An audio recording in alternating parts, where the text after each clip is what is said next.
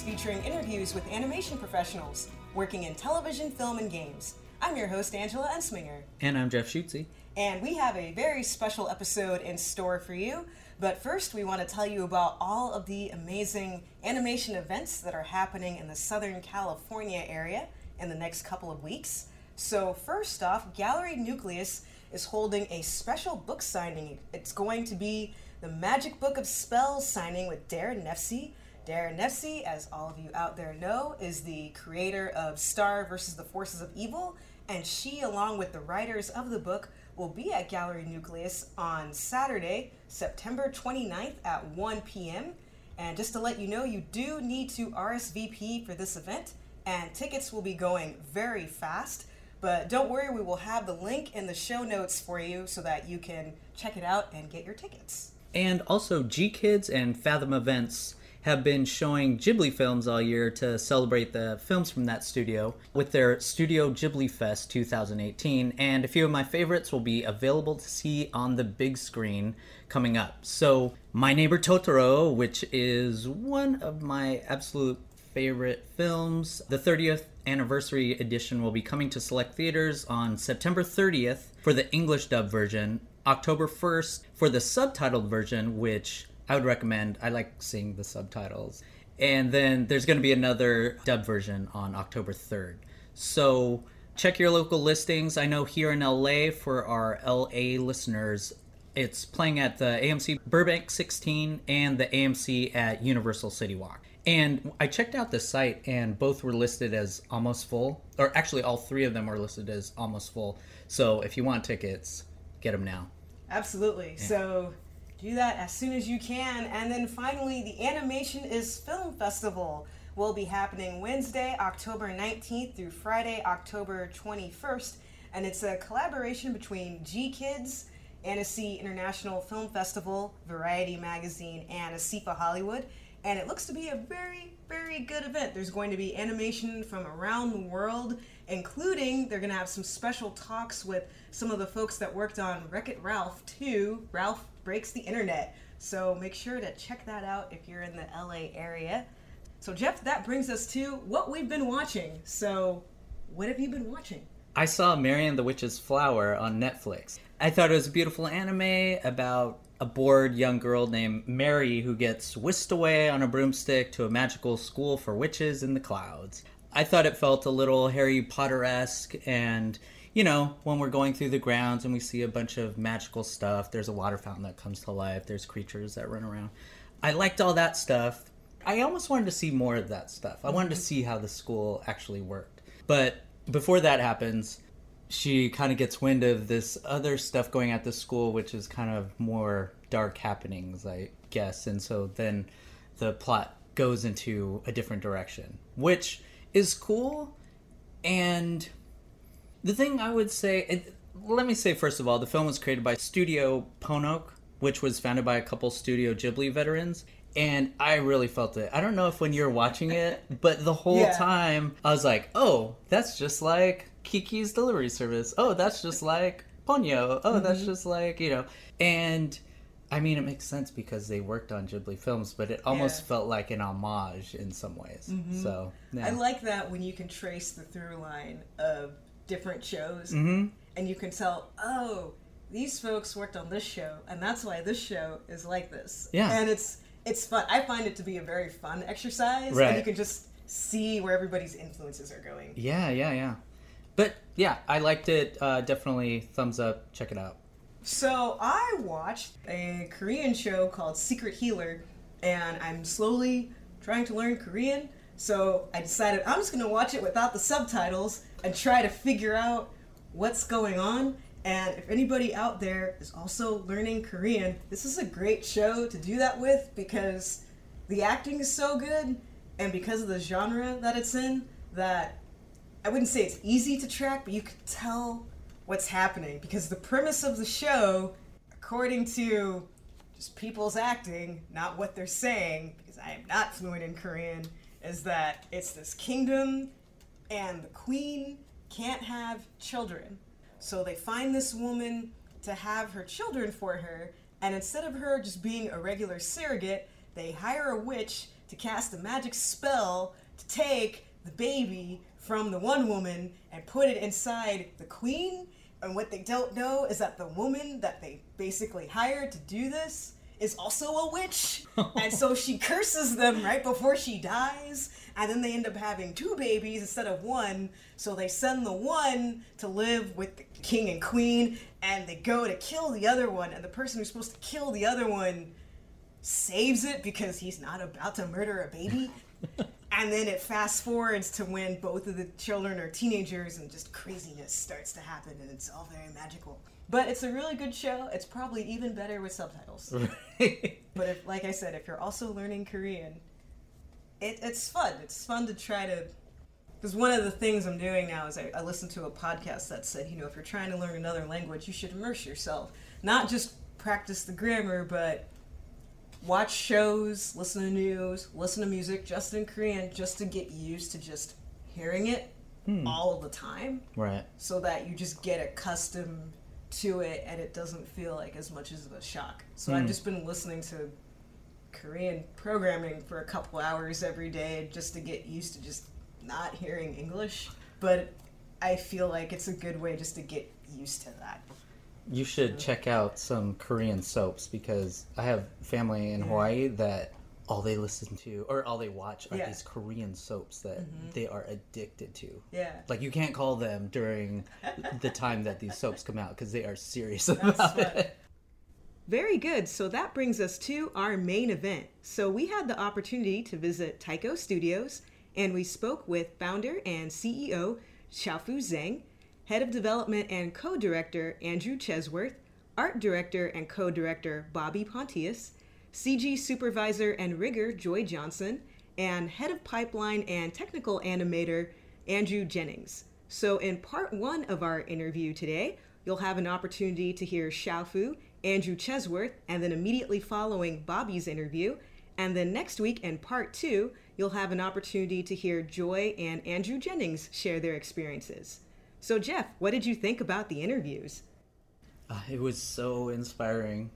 I loved the whole experience of it, and just listening to them tell their story about leaving Disney and founding the studio was just like, wow, you know, that they would kind of upend their lives and you know pursue something that they believed in so much. That was just so inspiring. Yeah, the whole being there and talking to them was just great.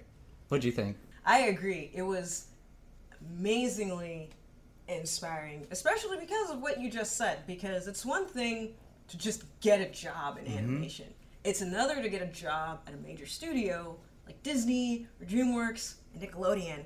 And then it's a whole other thing to realize I have my own stories to tell, and the only way I'm going to be able to do this is to get a group of people together and we make it ourselves. And that is a very exciting and very scary endeavor because you have that security with the major studio. yeah. And then if you go off on your own, I mean, now you watch the short and you go, oh, of course it was going to work. But while you're working on it, you don't know that. Yeah, yeah. So for them to go out there and form a company Mm-hmm. and have that happen, it's just amazing and I love it. Yeah, just based on faith or an idea or something, you know, it's just wow, they went out and did it. And So, without further ado, we're happy to present episode 79 interview with the heads of TAIKO Studios, part one. Well, nice to meet you, Angela. Yeah, Yes, nice, nice to to meet meet both you. of you. So, Shaofu and Andrew, thank you so much for being here today. Or actually, I should say, thank you for inviting us to your studio. So, this is truly very wonderful. Thank you both for coming. to you. Thank you. Absolutely. So I just wanted to find out, just starting with you, just what led to the creation of TAIKO? Because y'all have done Mhm. just an amazing short. One small step is beautiful, and I'm just really curious to find out how all of this came to be. I think I always had this idea in my mind of starting something, whether it was for a film or just getting a team together and just working with amazing people. That's, that's kind of the excuse of why TAIKO got started. It's just a good excuse to work with really amazing people that are smarter than me.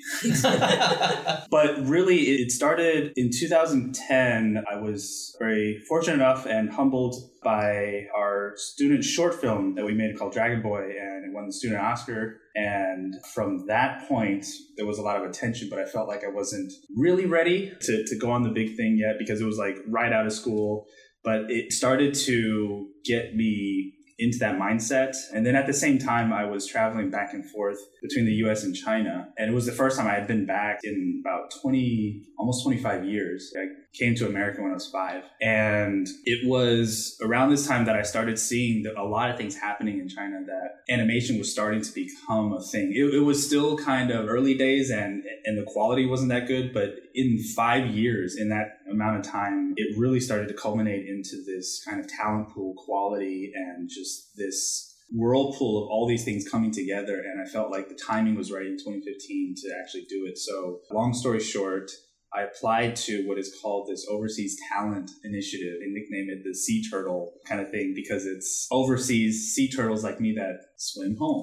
right? So so I applied to this thing and I thought it was just this pitch session kind of thing for startup entrepreneurial people and, and just these ideas. First session I did was at a kind of dingy Sheraton in Palo Alto in like conference room D. And it wasn't many people there, but the basic pitch was I want to create an animation studio that leverages the great talent in Hollywood, in LA, and uh, in the US, and this new burgeoning kind of passion that's that's kind of bubbling up in China and they liked it, got into the top 10. They flew me out to Hangzhou, and then I realized it was a nationally televised Shark Tank event. Oh, wow. Yeah. And so yeah, it was a little surprising because they didn't really tell me until I was there, and I hadn't really experienced any of that. and it was kind of a given for everyone else. Like, of course, this is what it is. Yeah, Yeah. Right. You're like, oh, Um, by the way, this is what you. Yeah, so so I go in there and it's this big kind of talent show kind of a thing almost, right? Big lights and everything. and I remember the producer was saying, we walk in and there's about 300 seats all empty, and she said all of those will be filled by investors, and they're all looking for great projects. And so it's this very fervent kind of atmosphere over there. It's like it's the startup generation in China right now. And there's all this money pouring into culture and media, like electric cars, all, all this stuff. So made it to the top 10, got third place, but it was the only one that was culture related. Anything that was art related, everything else was like drones, uh, electric cars, and like bionic stuff. And then I went up there and I was like, I want to make cartoons.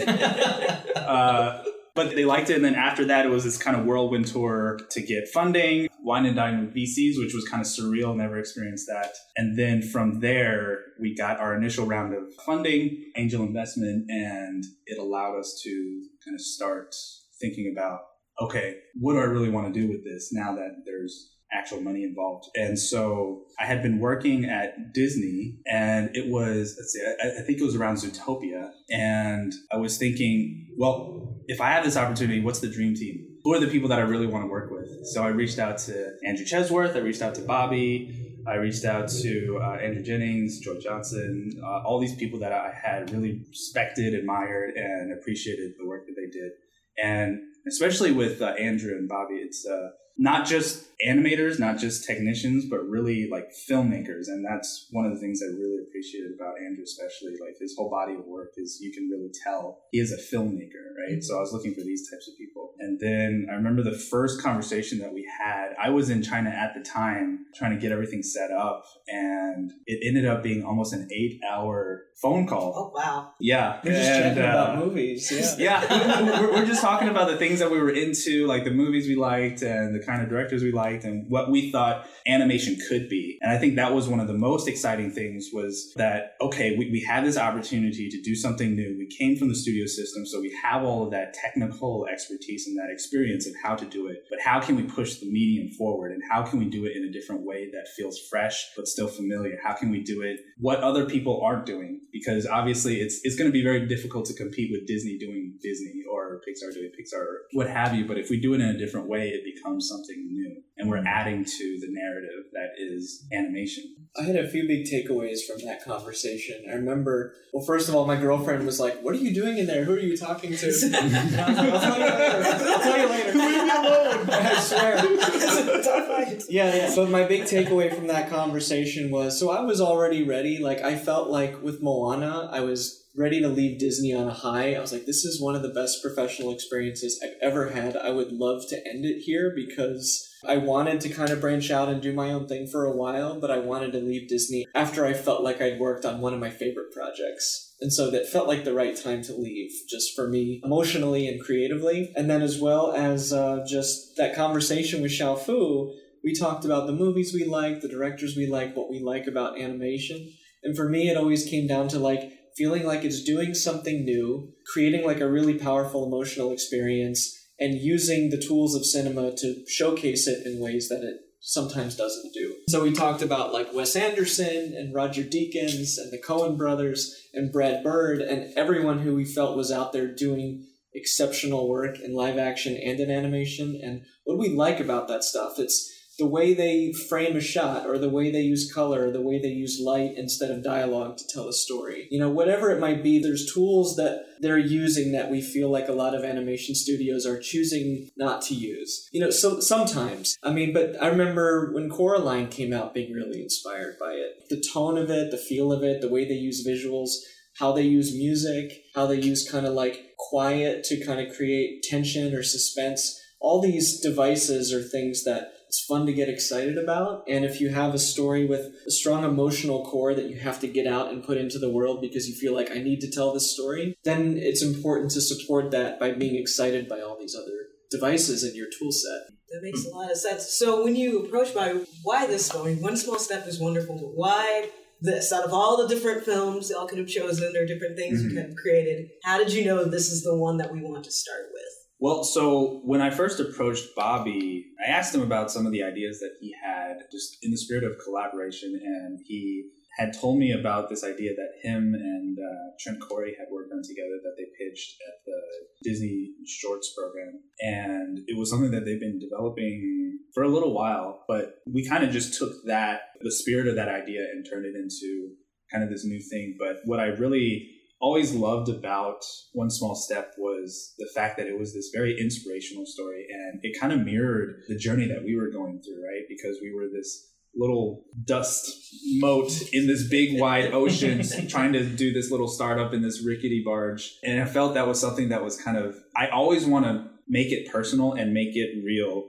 And I think that was the thing that I really latched onto. And I could tell that Bobby was super invested in that story because it was personal to him. Because for him, it was a story of him discovering animation and discovering that love and that passion that led him to his career.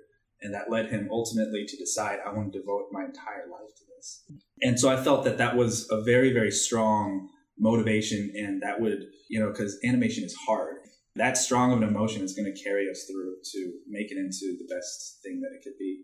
When you were considering it, were you thinking about how it would translate with the Chinese market as well? Because I would think that'd be a challenge is to come up with a story that resonates both with the West and the East. Yeah, I think that question comes up a lot. Mm. And, and it comes up here, especially because every studio and their grandmother is trying to get into the Chinese market, right? Yeah. It's, it's such a huge market, and I think this year it's going to surpass the U.S. box office, and it's just going to keep growing until I think about 2032, 2034. Mm-hmm. That like that's the trend right now. And I think the same question comes up in China, but in a different form. I think what I have come to realize is that there's not that much difference. I think we're a lot more similar than we are different, and I think maybe some of the politics that's well. I mean that that's a whole other thing, but I think there's this misconception that it is so different, and I think you know, like like a movie like Coco did amazing over in China, did over 200 million in that one territory, and it really resonated with people because it was about family,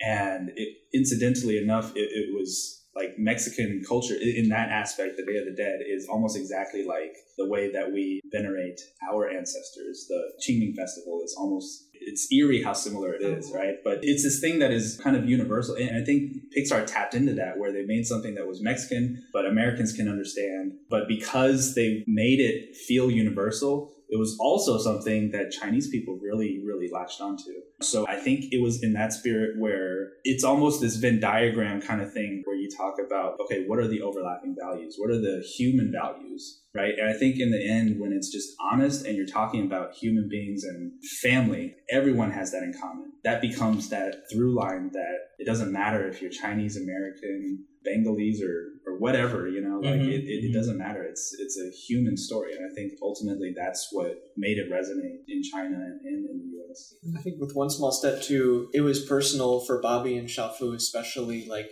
Bobby literally growing up with a single parent who came here from the Philippines and she raised him on her own. And uh, Shaofu the same, kind of coming from China to the U.S., growing up here and having that supportive infrastructure and the parents who show support in very visual ways, like providing food or providing support, but not necessarily using verbal affirmation to show love. So we're telling a story that's nonverbal by nature, so you can kind of really uh, take advantage of the body language to tell the story. That also kind of resonates culturally as well. For me, coming into it, I kind of came in more to kind of support the team. And coming in as a co director, I would try and take these feelings that were so personal to Bobby and Shaofu and help find maybe the best image or the best pose or the best sequence of images to communicate that part of the story that they were feeling so honestly in their gut. And I'm curious too. So now you're working with Bobby. Y'all are directing this short. What was that like for you now, leading a team after working on several films and shorts yourself, and seeing what people have done in the past? Like, what did you bring into that?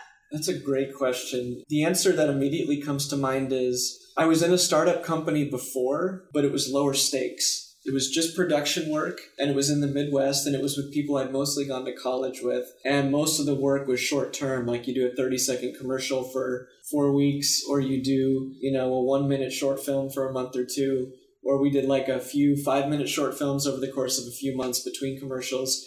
And it kind of felt like being in school and just making stuff with your friends, even though we're working for McDonald's and Blue Cross Blue Shield and Tennessee Lottery. And, and a lot of our bread and butter clients were big corporate offices that were either based in Minnesota, like Target, 3M, Best Buy, or, you know, like the Midwest, where it's just a lot of commercials with motion graphics. So it kind of felt like we were being paid to do service work, but then on the side, do our own personal stuff. And that's how we grew. And that is the work that led me to Disney. And when I went to Disney, it was my live stream. I'm finally here at Disney. This is what I've always wanted. And I'm just animating and getting really refined at this one aspect of the craft. And after six years, I kind of was feeling the itch again to create, but I was also feeling really rusty. Like, what does it mean to actually manage a schedule and lead people and create the incentive and motivation to propel a project forward? And uh, also, I knew these people at Disney, but I didn't know them super well. You know, I knew Bobby and Shaofu well, but I didn't know the rest of the team. And then on the top of it, we're hiring people in China. So for me, it was a lot of awakening an old part of my brain, but also trying to integrate discipline of both things I experienced firsthand at Disney, but also witnessed at Disney. Witnessing at Disney the way all these really wonderful coordinators and artist managers and producers work. They're always so positive under intense duress. and mm-hmm. I mean, and that's a huge company, right? So much more pressure, so many more eyeballs on your back than you've got at a small company. So I thought, well, if they can do it there, we can do it here. We just have to honor what they're doing well there and bring that to our kind of scrappier, more ad hoc mm-hmm. team. Yeah. What were some of the unexpected challenges that y'all have faced just managing a company like this? That, you know, coming from Disney, I'm sure that you had a conception of, you know, it'll definitely be different because mm-hmm. it's not this Yeah. massive corporation. But what were some things that just flat out surprised you? I guess for me, just really being the one in charge and and having to manage both because we we kind of I mean it started basically with us having a LA company and China company starting at the same time and I don't recommend anyone ever doing that uh, starting two two locations all, uh, really at the same time because we started here first but as we were starting here I was flying back and forth about once a month between LA and Wuhan to get everything started over there while helping with development and just getting the team to feel like they trust each other, you know, especially in the beginning because it's development. That, that was a huge part of it. But I think one of the most apparent things was not having a big studio pipeline infrastructure and having all of those available things to us. I think during development, it wasn't so bad because we were doing storyboards and scripts where we didn't need a lot of that technical know-how and all of those really handy tools. But once we got started in pre-production and then uh, along in production, it was like, oh, okay, we only have off-the-shelf tools, and the tools that we don't have, we have to make ourselves. But I think more so from just management perspective, it was a lot of balancing the needs and wants of people because everyone is coming at it from a different angle. And that was something that I didn't expect would be such a huge part of the job. But it's like, it's so important to get everyone involved. It's so important to make everyone feel like they have a stake in it. They feel important enough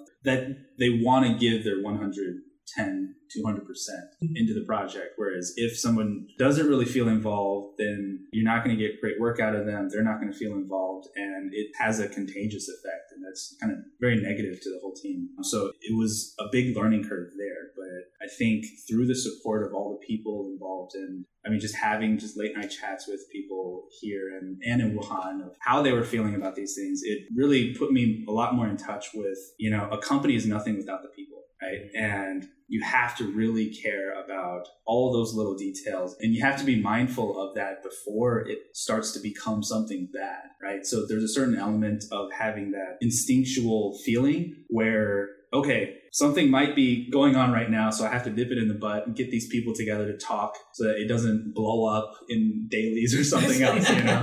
Which happens at big companies too like i've seen it at disney where you know things come to a head and you know, mom and dad are fighting. So, was there ever a time that when you were putting this all together and the pipeline and the management and all that stuff that you were just like, what have I done? yeah, I think I think a huge part of it too was when I originally set out to do this, it was not because I wanted to be a CEO or like, you know, big boss of a company, but it was because I saw the opportunity, I saw the potential, the groundswell that was happening in China and in LA where you had these super talented guys and they didn't have all the opportunities that were actually available. These like people that could be directors, they could be storytellers, or they could be all these other things. And there could be more content out there that people really want, right? And in, in this massive market. So it was all these things that, ah, if all these things were just put together and somebody did that, you could make some really cool stuff, mm-hmm. right? But nobody was doing that, so I had to kind of do it, I guess. And that was the original kind of like, okay, if no one else is going to do it, it's not going to happen, so I have to do it, mm-hmm. right? Mm-hmm. And then now it's getting done, and now we're kind of starting to walk down that road, but things are happening. We're all really glad you did. For real, man. Like, no, it, it's been great. I think to kind of piggyback on all the great things you said, it's when you're small and you're stepping out and putting yourself out there and being vulnerable, the mission matters more than the money. Like the more stable the company gets, the more affluence the employees can enjoy. But when you're small, like you have to believe in every choice. Like, yeah, this art style, we need to bring this into the world because no one else is doing it. Or like telling a story the way we're telling it, we really believe this is what we want to see. And that kind of gets you through the rough parts because you're like, we're doing this for the right reasons. We feel like we're adding something of value to the industry and the community, and we want to keep doing it, right? Yeah. And for you too, like, what were some of the unexpected challenges that you faced being able to, you know, get in mm. there and direct? I actually, you know, it's funny. That's a hard question to answer because I enjoyed a lot of the challenges. I think the hardest thing was definitely the human factor. It always is, but I think you can recover from that if you're positive and inclusive with, you know, how you interact with people. I think you can like fix that. You just have to engage it. I think the hardest physically was just making the film, getting it done in 13 months mm-hmm. at a mm-hmm. level of quality everyone was proud of. Like that was the hardest thing because we're all former Disney people and we know we're going to be compared. And if there's any deficiencies in the work, it's going to be scrutinized, but not said to our faces, you know? So I think there's just that fear of like what people will praise us when we're in the room, but what are they going to say when we're not in the room? We want to make sure we mitigate all of that by making it the best work possible. So that was always on my my mind. And I think with the level of experience here and in China, like there's great people over there, but you know, a lot of the talent is concentrated in Beijing and we're starting in Wuhan because that's where we found our support infrastructure. So attracting people to Wuhan and then getting them to to produce work that was consistent with the work here. And it was all it was always a conversation it was often learning that if you show how you want it to be rather than just using too many words to say it, you're going to get better results. So I found that I got better at giving notes because I had to not use my words as a crutch as much. Mm-hmm. right? So, because there's translators, there's effort involved in, there's like a cost to giving a verbal note or a, a written note. Like the cost is somebody has to interpret it, translate it, process it. Maybe they understand part of it, maybe they don't. So, we would really rely on the face to face interactions, body language with translators there, making sure everything kind of feels right, using the Zoom video conferencing when we would review work, as well as we would do drawovers, sometimes in those review meetings or separately, you know, and then we would even make gifs where it kind of goes back and forth from one image to another. Like, this is what it is now. Here's what we'd like it to look like, you know, and then leave it to them to problem solve how to get there. And if they run into a wall, we'll help them. I think that showing what you're intending to do and then they can see it and then they're like, oh, okay, I see what you mean. And then also following that up with like, and here's why we're doing it you know, there's always a reason why. Like, if the art style is moving illustration, or we want to create a feeling using brevity, you know, or this is the meaning in the film at this point. Like, we're introducing more orange here because, you know, dad's more present and that's his color association. If you can give clear reasons, and those reasons have kind of been consistent across the film and then they can visually see what you're suggesting. It just makes things go smoothly and i would realize wow at disney we would use so many words. And not and in commercials too because we you know everyone speaks english so words just kind of bleh, come out. And you take it for granted but when you have that handicap you compensate for it in other ways. It's kind of like if you're blind and your sense of smell and hearing goes up because your brain is looking at that now. Mm-hmm. Your brain's like, uh, how about this? You know, it, it's kind of concentrating different information into your area of focus. So I think it's sort of like that when there's a language barrier. That's really interesting. And I'm wondering too, because you mentioned how you embrace those challenges. How are you able to do that? Because a lot of people, when they hear challenges, just think, oh, this is terrible. But you just mentioned, no, this was a good opportunity for you. So. Mm-hmm. How did you cultivate that? Uh, I think some of that is upbringing. Like you know, in my household growing up, like if it was a challenge, it was character building, therefore worth embracing, you know? So I think that having that ingrained, like you don't shy away from challenges, you face them as like a, this is when your life matters most, is when you're embracing a challenge and growing from it. If you're just kind of hanging out and kind of taking the easy road, there are times to do that for sure, because we all need a break, but I think the challenges are the moments that matter. And I think for me, that's like what makes it exciting. It's really good to hear. So y'all have been very generous with your time. So I just want to ask this final question: If you know, for anybody that's thinking, I want to one day do something like this, what advice do you have for them? Go do it.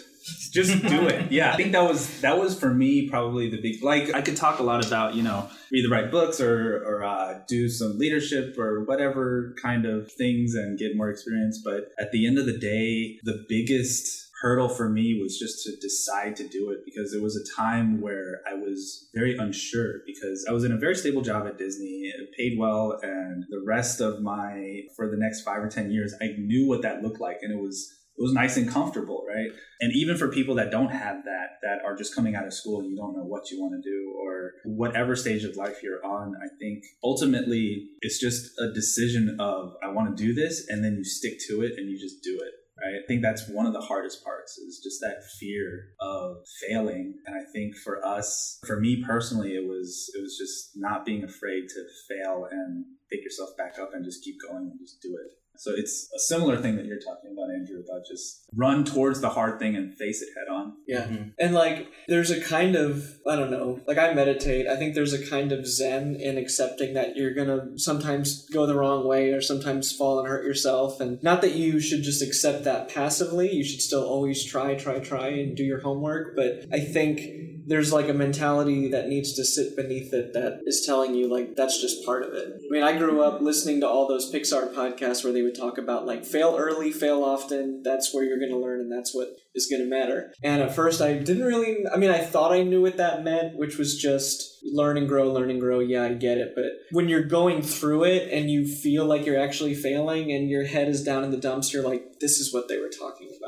This is the moment you need to get past. This is the moment where you need to choose not to give up. Like, it's that. Because when you actually feel like a failure, that's when that advice matters. It's not like, oh, I made a mistake today. Guess I'm a failure. You know, it's not. I mean, there's some of that, but it's more like when you actually feel like, man, I really screwed up this part of the production. or I really drop the ball. Like that's when you need to listen to that advice. But I think that feeling is so important. We're developing projects now where sometimes I feel physically ill just thinking about what it needs to be and what it could be and how far we are from it. But because I have that violent reaction to it, that it gives me that juice. I know not everyone has this kind of, it's, yeah, maybe it's just me, but like it's this feeling that you know we can do so many really cool things and and it needs to be that and it feels like we're not getting there but it's also this fuel that Yeah. that just lights a fire under your butt and just helps you keep going you know to do better things And that comes back to like what are you doing it for, right? Like there's there's only a handful of things that would take me on a like a mission, you know? And I remember like growing up I was passionate about film and then separate from film it was like music and then it was like environmentalism and animal rights and human rights and I'm like there's only a handful of things I really really like give a crap about. And so I think you start with the one that you wake up in the morning most excited about in terms of like I believe in this and I'm entertained by it. Because if you believe in it and you're entertained by it then you can do it all the time and feel like not only am I getting enjoyment out of this but there's like a positive purpose in doing this you know? And then you have other passions like music is my second passion and I fold that into my film however I can whether it's through collaborations or how I want to score something or whatever but that's a big part of my life and I like folding that in and I feel like music is universal and it adds value to just being alive. And then there's other stuff like the environment and like the people and animals we share this planet with and that's like just a core fundamental value. So be curious about that value those things and a lot of the stories i want to tell fold those ideas in as well. So you kind of want to take everything that matters to you and put it into your business plan as much as you can and then be compromising where you need to be. Actually, I was another question. I just want to ask you: How has it been getting to show the film to everyone? Because y'all have gotten to go all across the country, all across the world, different studios, different people. How is that? Just finally getting to show it to the world. A relief yeah yeah it's done I'm always kind of amazed that it exists. You know, we've shown it at so many places, and I've been completely floored and amazed and humbled and dumbfounded by some of the places we've shown it. You know, like Disney Island, DreamWorks, Pixar. The list Yeah. goes on and continues to go on. And every time we show it, I'm kind of like, I can't believe we did that. I can't believe it's done and there it is and it doesn't feel real. It feels like a dream or like like somebody else did it and I'm just here watching it. It's weird whenever you finish something with a team you're really proud of and you're really proud of how the work turned out and now people that you admire or looked up to in a lot of cases growing up are responding to it. It's almost life completing in a way. You're like I could just die now and I'd be like this is a good time to die. no no no no we gotta Oh, yeah, yeah, yeah. Not yet. Yet. no, but yeah, but it's weird. After that, you're like, you got to find the next purpose in the next project, and hopefully, the next project carries that same meaning with it. And that's the hard thing is, you know, there's all these different potential things we could be doing, and each one of them you want to add commercial value, but also personal value to the people making it. We're in that kind of search now for what's the next thing. They're all kind of lined up on the runway, but which plane is going to take off? How do you decide what your next project's going to be here? You just be open to it. Okay. Yeah. You push the ones that you believe in always, of course. You got to have input in order for there to be output, but then you also have to be flexible on what the world is responding to or the people that can help support your company are responding to. You don't want to betray your values. You're saying we're this kind of company, but now we're doing this. That's going to lead you astray. So it's learning how to say yes and learning how to say no is the most important thing when you're kind of in that nascent phase. Yeah, I think for me, it just boils down to a simple thing of let's do the projects that we're interested in, and then whoever gives us money to do that project. right.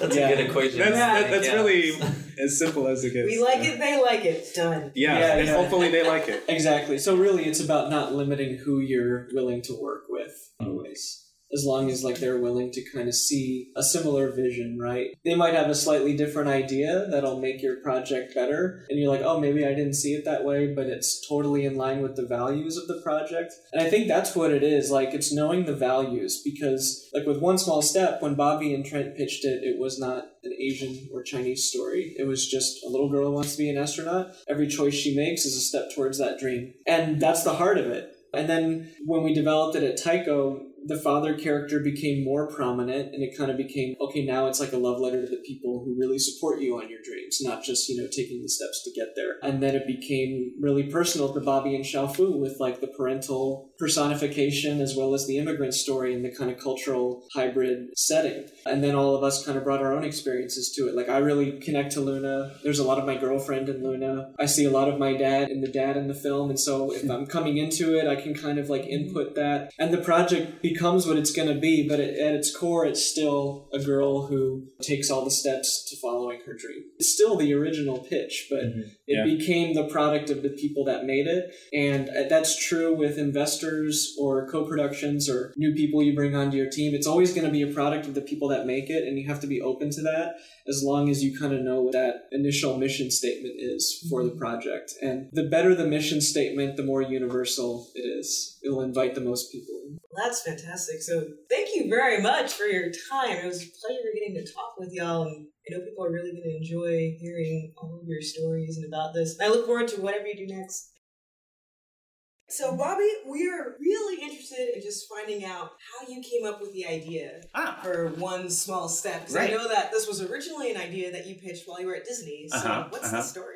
the story was in the very, very beginning. Me and one of my artist partners, we were sort of talking about when we go cafe sketching, which you guys probably do a lot as well. We started to notice that like shoes start to tell a story and kind of depending on like what their backstory was and what their life is. And it tells a lot about their personality, right? So we wanted to tell a story about walking a mile in someone else's shoes and how that can sort of tell a story. And we started thinking about some of the sort of iconic shoes like ballerina, soccer cleats, and then we thought like also moon boots too. At the same time, we sort of came across this uh, Canadian astronaut named Chris Hadfield. And his whole story was I'm not sure if you guys have heard of him at all. He's one of those guys that he watched the moon landing when he was like nine or something like that. And then at the tender age of like nine or 10, he decided that he wanted to be an astronaut when he grows up. So everything he did in life was like focused towards being an astronaut of like, what sports can I join? What classes can I take? All the way until he was like an adult. He was a pilot and everything else. So that story is really inspiring to us that someone could know what they wanted to do so early and just dedicate his life towards that goal and that dream. And we kind of related to that in terms of like animation, you know, of like you see that first Disney film that you see and you fall in love with it and you decide, oh, I'm going to do that.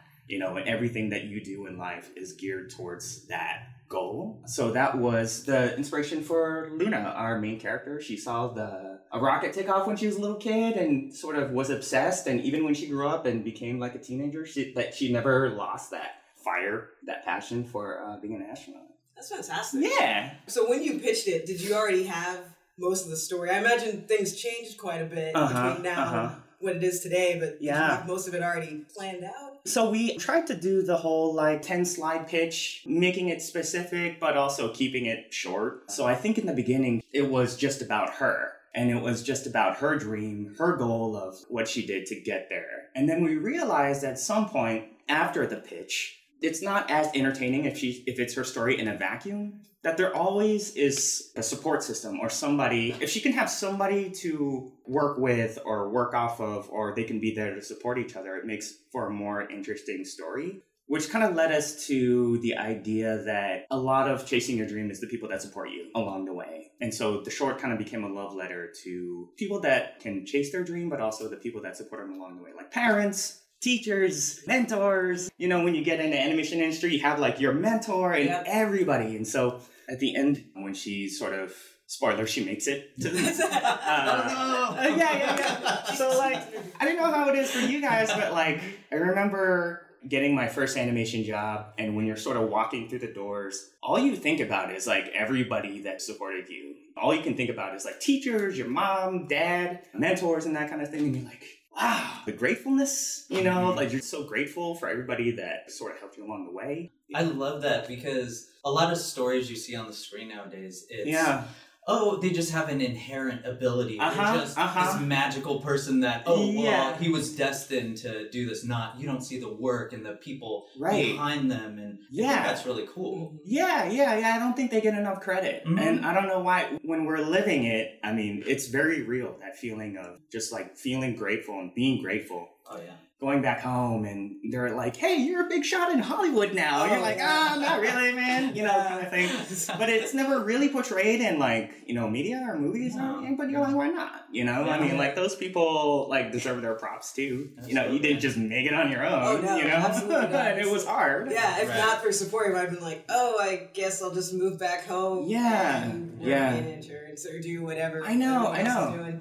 Doing. Well, I mean, like being the artist thing is like hard for people. It's hard to get people on board with that. I'm gonna be an artist and I'm gonna make cartoons, and they're like, mm-hmm. You know, in Yeah. the dinner table, you're the only one that Yeah. has this kind of job, and Oh, everyone's yeah. sort of talking about real jobs. Yeah, you know. Yeah, yeah. Absolutely. Yeah, And I yeah, wanted yeah. to like, so rent and eating food. Will you be doing these things? Ah, Yeah. yeah, yeah, yeah. And honestly, you don't know in Yeah. the beginning. Yeah. Yeah. honestly, you don't know. And so that's also maybe sort of a scary thing too. It's like I, I really need to work hard and be not be that starving artist. Yes. You know Oh, that all of us go through at some point. So how did that go from you being at Disney, pitching this at Disney, to Uh-huh. you being here at TAIKO Uh-huh. and meeting with- with the crew and saying, Yeah. we should do this? Yeah, so we at Disney, you pitch three ideas, and then so me and you know my artist friend Trent Correy, who's an animator there now. So we pitched three ideas, and they they went ahead with one for Disney, and so we still had these other two ideas going. And then when Shaofu contacted us and told us about this company, he's like, "Hey, can you pitch me that one about the little girl that wants to be an astronaut?" So Trent pitched it to him, and he's like, "Yeah."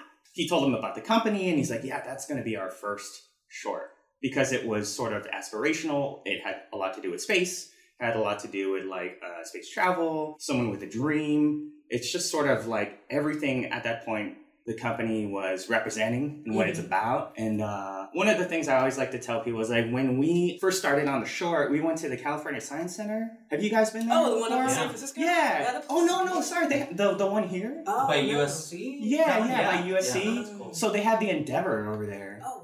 Wow. Have you seen that? Yeah. You- you check it out. Okay. Yeah, That's it's a lot of fun. amazing. Yeah. So they have a lot of stuff just space related mm-hmm. or just like early landers. And man, when you look at that stuff really up close, it was really, they were just like making it up as they went along. Oh, it yeah. looked like duct tape. It looked Yeah. really like, are you kidding me? It looked like just kind of Looks really. like tin foil. yeah, Yeah, yeah, tin- so- yeah. yeah. You're like foil? Yeah. Is this It's like, literal foil? on? Yeah, I've been to the Smithsonian in DC and you Uh-huh. see these capsules and nothing So but you like see- levers and little buttons. Yep, You're going, yep. that looks very unsafe. Yeah, yeah, yeah, and very tiny. Mhm. So it, you kind of get the feeling that they're just kind of making it up as they go along. Yeah. They have some sort of goal, but they don't really know what they're doing. And that's kind of that was kind of like us in the beginning. We're kind of like like making it up as we went along, kind of figuring it out because we were all animators. Joy was a rigger though, Andrew Jennings over there who was in uh, Tech Anim. But we're all animators, and so as you know, in like big studios like that, you do that job. So if you're an animator, that's what you do. You know, you get in, you animate the shot. For something like this, it was like a startup and taking on tasks like directing or storyboarding, and you're like, I, I don't even know what I'm doing right now. You know, you're just kind of making it up as I go along. You know, it very much felt like flying by the seat of your pants. There's always the pressure though that like we we want to make a good first impression. But it was really like anything goes in the beginning, you know, with like startups like this. It's the same thing you felt like when you're looking at these landers. You're like, I don't know if that's even safe. You know, even the Endeavour, like it Oh, looks like it's falling apart. Oh yeah, you see Yeah. the tiles and stuff. It's just like You're like, "Hmm, I don't know if that's hmm. gonna shield us coming. Yeah, yeah, yeah, yeah, yeah. So we, at some point, we just had to get it released from Disney because we pitched it to them, so it belonged to them. But they released it back to us, and then we just started making it here. And now, one of the other ideas of the three, Trent went on to make it over at Disney as well. So it was like, a, yeah, it was a good year for him, productive year, Mhm. you know. And we had, it's, it was just nice coming in on the first day of work, but you already have a goal. It's not like, man, what am I doing? You know, I'm just kind of sitting on my computer. We already kind of had to hit the ground running. And it was so funny, guys, because like we were like, we're gonna take like six months to make this, and then you know we'll kind of put it out in festivals. It took us like a year and some change. So we underestimated by like fifty percent, or you know, I think it's crazy. Because you kind of come in and you're like, oh, how at Disney it takes like what three months? We could probably do it in six. But we have like a fraction of the team, and then like it just took us like a year and, and almost a year and a half. It was mm-hmm. nuts. It was crazy. No, but I can understand why you would think six months because you're like, oh, Yeah. we'll just add an extra 50% to that. That Right. sounds doable. Yeah, Why not? yeah. I mean, like eight minutes or like six minutes at the time didn't sound like a lot. You know, we're like, we're gonna keep it simple and we're working on it full time. But man, that stuff, like you just don't know how long this kind of stuff takes until you really kind of get in there. And I mm-hmm. guess you can make something really fast if you don't care about the quality or care less about it. You're like, I just need to get this out. But like again, that pressure, this is our first calling card to everybody. And we we would always say we have all these peers and we just want to put our best foot forward and that kind of pressure like kicks it up and takes time and all that stuff. And I wanted to Yeah. ask you too, because you had mentioned it the Yeah. last time I had a chance to see y'all speak about Yeah. rallying the troops Oh yeah. things are really tough. And I just Uh-huh, want to know uh-huh. how do y'all keep the team motivated? Yeah. just in the middle. Of Yeah. So I think one of the things that really helped was to, as a director or art director or like a head of story, get ahead of the curve and try to produce something that's super good or as good as you can make it. Because you know that the team here and the team back in China is just, you just want to inspire them. That's all it really is. I mean, you want them to get on their computer in the morning, see something that you did, and just go, can we hit this? And if it's great, if it looks good, if it inspires them, they're like, I don't know, but this is awesome and I'm gonna try. A lot of it was just kind of like getting ahead and trying to set a standard and then just making sure like at any time we're trying to produce something really inspiring to the best of your abilities. However you can make it of just like people are going to see this i need to light them up and i need to inspire them. It's like a lead by example you know what i mean? Yeah. versus hey you got you know getting on the horn and just Yeah. sort of like giving like a, a braveheart speech. And Yeah, no no one here is really that good at that anyway. You know and sorry like there's also the language barrier too right? Right. like there's like you could say the most inspiring words in the world Mhm. but i mean there's that language barrier right? So a big part of it was just very visual. The way that we would give notes is even for lighting or something like that. They turn in a shot and you feel like it could be better. And then you just kind of you show them like okay this is where we are. This is what it could be. And that's universal. You don't have to put any explanation. You could just look at them side by side and just kind of say oh yeah I, li- I like the colors here. They're pushed here or like it feels a little more dynamic with the light shapes and the bloom and the time of day. It's really strong. So a lot of it was just like visual communication and then just sort of getting them to see this is where it is this is where it could be and just trying to inspire them that way. It was a big learning process too because here we're in the studios we can just kind of talk to each other about it and we can just sort of or email each other about it but you couldn't really do that over there. You had to find different ways to communicate when you know when you don't speak the same language And is your entire animation team in China, or did you have a few people here as well, along with all of you? so also a lot of animators over there maybe a lot like three or something like that Mhm. and then chesworth andrew chesworth and Shaofu also animated on it Okay. I also wanted to animate on it, but Mhm. like uh, there was um someone needed to like take care of like color and light and stuff like that. And you were not only like directing it Mhm. with Andrew, but also color, Yeah. lighting, like just overseeing Yeah. the whole process Yeah. process. And uh, honestly, when I came in, I had no idea about color and light. I had no clue. I was like, I don't even know what I'm doing because I was like, uh, animation Mhm. and character design was what I did before I came in. Mhm. But like light and color, I'm like, oh. So I took. Have you guys heard of Schoolism? Yes. Oh, yeah. Plug oh, yeah. for 'em? Yeah, yeah, they're great. Yeah. Yeah. Did you? Have you guys taken classes? I've there? done one of the. I did a gesture drawing Nice. class. Alex Woo. hmm Right. Yeah, Right I, I just watched all the tutorial videos. Yeah. I just did everything Yeah. I said. Dude, that's exactly what I, I was so scared Mhm. about art directing this short. I'm like, I need to actually know what I'm talking about. So I did exactly what you did of just like looked at the lectures. You know, I didn't even get feedback because that's Yeah. a different thing. It's a good plug for them. But uh no, that's, that's, that's great. yeah, I mean, I just Yeah. did exactly. I was just like, ah, okay, all right. And they're really good about color and light in production, right? Those guys, Monsters Inc. or something like Up. So it was really just kind of like I. I need to at least educate myself for at least a month. Yeah. I didn't have that much time, man. Then you go and be like, Didn't yeah, have this is how color. Yeah, yeah, yeah, yeah. And still, you know, honestly, Yeah. even after that, I, a lot of it is just experimentation. You slider on the Photoshop thing, oh, and you're like, oh, all right, that looks good, I guess. Pleasing Yeah, to the eye. Yeah, there's a lot of real painters that are talking about like color theory. Right. You know, they re- really know their stuff, and I'm Yeah. like, I just slide the hue slider until it doesn't look terrible. Yeah. You know, Yeah. When Yeah, you yeah. were thinking about coming onto TAIKO, Uh-huh. did you know you were going to be wearing so many hats? Was that part of the appeal, or did it Yeah, come yeah. about because of necessity and Uh-huh. hey, I'm just going to jump in and do this? I think that's a great question. I knew that I was going to wear a lot more hats, and that's appealing, right? Like, Yeah. because at this point, I get a little bit antsy like every five years. I don't know if you guys are the same, Oh, or maybe even less. I'm just kind of like, okay, this is great. I've done this. What else is scary and exciting and new? So I knew that I was going to come on and like art direct it and direct it. But the you're kind of like, oh, that sounds fun. And then Yeah. but when you actually are in the thick of things and in production, you're just like, man, this is a lot. and the thing that I realized too is like when you're art directing or directing, it's not necessarily about only the work you do anymore. You know, it's mm-hmm. not even just about you, even in animation or character design. It's just about the work that you do. Make it great. But like coming on to like a leadership position, it's not about you really anymore or the work that it's about getting other artists to create beautiful work, shepherding them, supporting them, anything that you can do.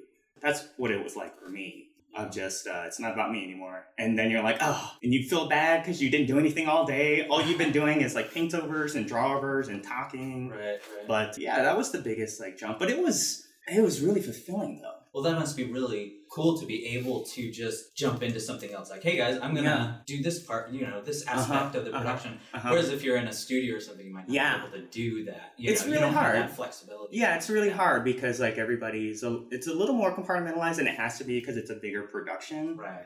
With this, it's just kind of like all hands on deck. That's Mhm. also fun. That's cool. It's really fun, you know. I mean, like you get to try your hand at like story, even though you're not the greatest. You're also kind of like, I don't really know what I'm doing, but you know, let's just kind of do it anyway. And Yeah. and you kind of have to. There's no time to overthink it, and you just kind of just do it. You're like, I don't have that experience professionally, but we all have like storyteller taste, right? Like we all like movies. We know the movies we like, the TV shows we like, and so we at least know what's good. You know what I mean? Yeah. This is true. yeah, you know, and you could at least strive for. You might not have like the skill level yet, but at least you know like what you're kind of aiming for. So yeah, That's great. That's yeah, encouraging to hear because I Yeah. know a lot of people. The reason why they don't start is Uh-huh. because they think, "Oh, I have to have all the knowledge. I have to have everything perfectly laid out, Yeah. or else it'll just collapse and fail." It's like, Uh-huh. no, you just Uh-huh. have to have. You uh-huh. just have to have enough. yeah. You don't have to have everything. No, I agree. And honestly, I felt the same way.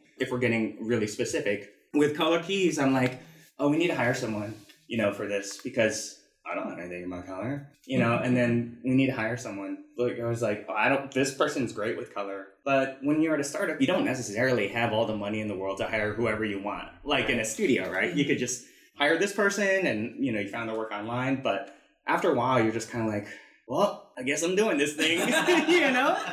And I mean, like, you just kind of have to just do it sometimes. And it's really scary at first, really, really scary. But then, like, the more that you do it, if you're in a mentality of, like, oh, this has to be great, this, you know, you put up inspiration, references, and that kind of thing. So, but it is really scary in the beginning. And you feel like you can't jump in unless you're, like, really experienced in it or amazing already at it. But you start to see like the the new work you know it's a little bit better than like a month ago. You know you start to like see progress if you're doing it all day. And so yeah and e- even now like it's still sort of flying by the seat of my pants in terms of like color and stuff but oh well you know?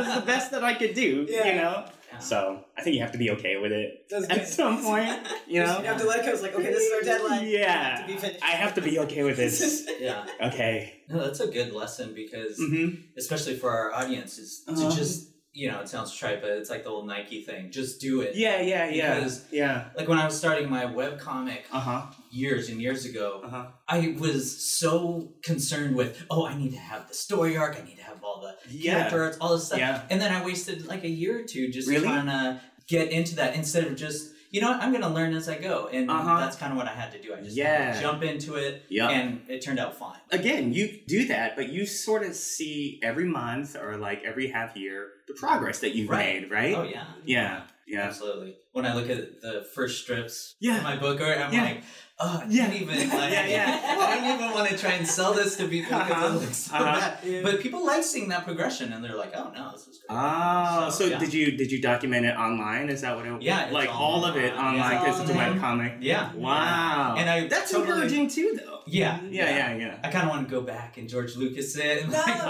Uh-huh, uh-huh. but Yeah, no, yeah. people actually do like that. Isn't that crazy? Yeah. Like people love to see the progress because it Mhm. sort of makes you real first. It Yeah. gives them hope. Yes, like I don't know if you yeah. guys have found an artist that you like online and you dig back to their archives and Oh, you're yes. like, whoa, they came a long way, man. Yeah. You know, if they can do Yeah. it, I can do it. Pretty you much know? every artist I follow on Instagram, I'm like, okay, what was their Yeah. very first post? It's Yeah. like really grainy, out of focus sketch of somebody and Yeah, yeah. their dog. Yeah, and then, yeah, yeah. You know, it's like, oh, this Uh-huh. is very reassuring. Yeah. You know? And it doesn't happen right away. Like it doesn't happen like a year. It happens in several years. You just see the steady, unwavering commitment to be better. Yeah. You know what I mean? Yeah. I also like to see, you know, when people do those like speed drawings Oh, or speed like paintings speed oh, and uh-huh. stuff like that. yeah, yeah. What's really cool for me to see is like all the mistakes that they make and erase and do it again and erase or like no arm okay that's a bad arm. And then Right. no leg no that's a bad leg. But they fight for that image. Or Oh, like they don't give up. Instead of just going ah I suck I can't Oh, see yeah, you know what I mean? And then the uh-huh. video just stops. Yeah. like you Yeah. can see them fighting for this good image or a nice pose or like a nice face or something like that. I always Yeah. like seeing that too. I love Yeah. seeing the that. trial and error yeah. Because sometimes in your head you're just like, oh, this just came out of the head of Zeus. They just, you know, completely just made this beautiful thing. Yeah, but then yeah, when you yeah. see them constructing it, you're They're like, oh, they're doing it. a lot of control Z, Yeah, control Z, yeah, you know, yeah. finding that perfect line or yeah. whatever. It's like, It's amazing. Like I'll, I'll see people just delete whole heads and then start all over. And I'm like, I don't even have the patience for Oh, that. yeah, yeah. I would just go, I can't draw heads, and then just stop, you know. But yeah, that's always that fight for it. Yeah, I was like, oh dang, they work really hard. that's why they're so good head. Well, Bobby, thank you so much. For Yeah. that. Is there anything else that you want to share with people, or you like final words of wisdom you like to tell people, like just hey, just get in there? Yeah, I would say like I always kind of think about like everything, all the different like people that I've met and uh, like different artists I've gotten to work with in a lot of different studios, and I would say it's okay to really glean and take from them and let their influence just wash over you and let that happen. I mean, it's okay, you know. I mean, like I, I think I'm influenced by everybody that I've worked with before, and I would just say kind of like that amalgam of like all the artists that you worked with ends up being your style or like your your aesthetic or like the things that you like. And i feel fortunate to have worked with a lot of different great great great artists. I feel very lucky. And then uh, so you kind of feel like this is sort of going a little extra but once you sort of think back to everyone that shared their time with you or like mentored you this goes back a little bit to the short as well but even passing that forward as well i would encourage even students or artists to once they get to a place where they can be a mentor to someone that they should also do that as well just paying it forward Yeah. yeah i just like that whole idea of like art just like sort of going through generations and Oh, you know, yeah, kind of moving yeah. on stuff like that kind of a living thing. yeah, yeah, yeah, because it happened for you. Right. Yeah. You know, Right. it's funny. We all probably have like those teachers in our mind, two Mhm. or three teachers, and they're like, "Thank you for taking the. T- thank you for caring. Yeah. You know, I'm looking at my thank you for and really caring. Bad. Yeah, Yeah. yeah, but they took the time, Yeah. you know, and and it, it just makes sense for us to do the same to like next generation. So That's excellent. yeah, thank you for having me. Yeah, thank you Thank so you. much. And that concludes part one of our interview with TAIKO Studios. Special thanks to everyone involved for being such wonderful guests. And we also want to give a shout out to Brandy Braxton, the production and logistics coordinator, for making these interviews possible. Thank you so much, Brandy. And if you've enjoyed today's episode, please make sure to leave a five star review in iTunes. All of your reviews help more and more people to find out about the show. And you can also support the show by visiting www.theanimatedjourney.com and clicking on the PayPal donation button on the right hand side. All of your donations help us to pay for the technical aspects associated with running the podcast. And you can also see what's going on in the world of animation by visiting our Facebook page at facebook.com slash the animated journey. On Tumblr, the site is theanimatedjourney.tumblr.com. And on Instagram and Twitter, the handle is at animjourney. And Jeff, where can people find you? People can find me on Twitter and Tumblr at Jefbot, J E F B O T. and on Instagram at Shootzee, S H O O T Z E E. Excellent. And you can see what I've been up to lately by visiting my website, www.sketchysoul.com. On Tumblr, the site is sketchysoul.tumblr.com. And on Instagram, the handle is at sketchysoul. So thank you to everyone for listening, and make sure to tune in next week for the second half of our interview with the fine folks at TAIKO. And until next time, be encouraged and have a great day, everybody.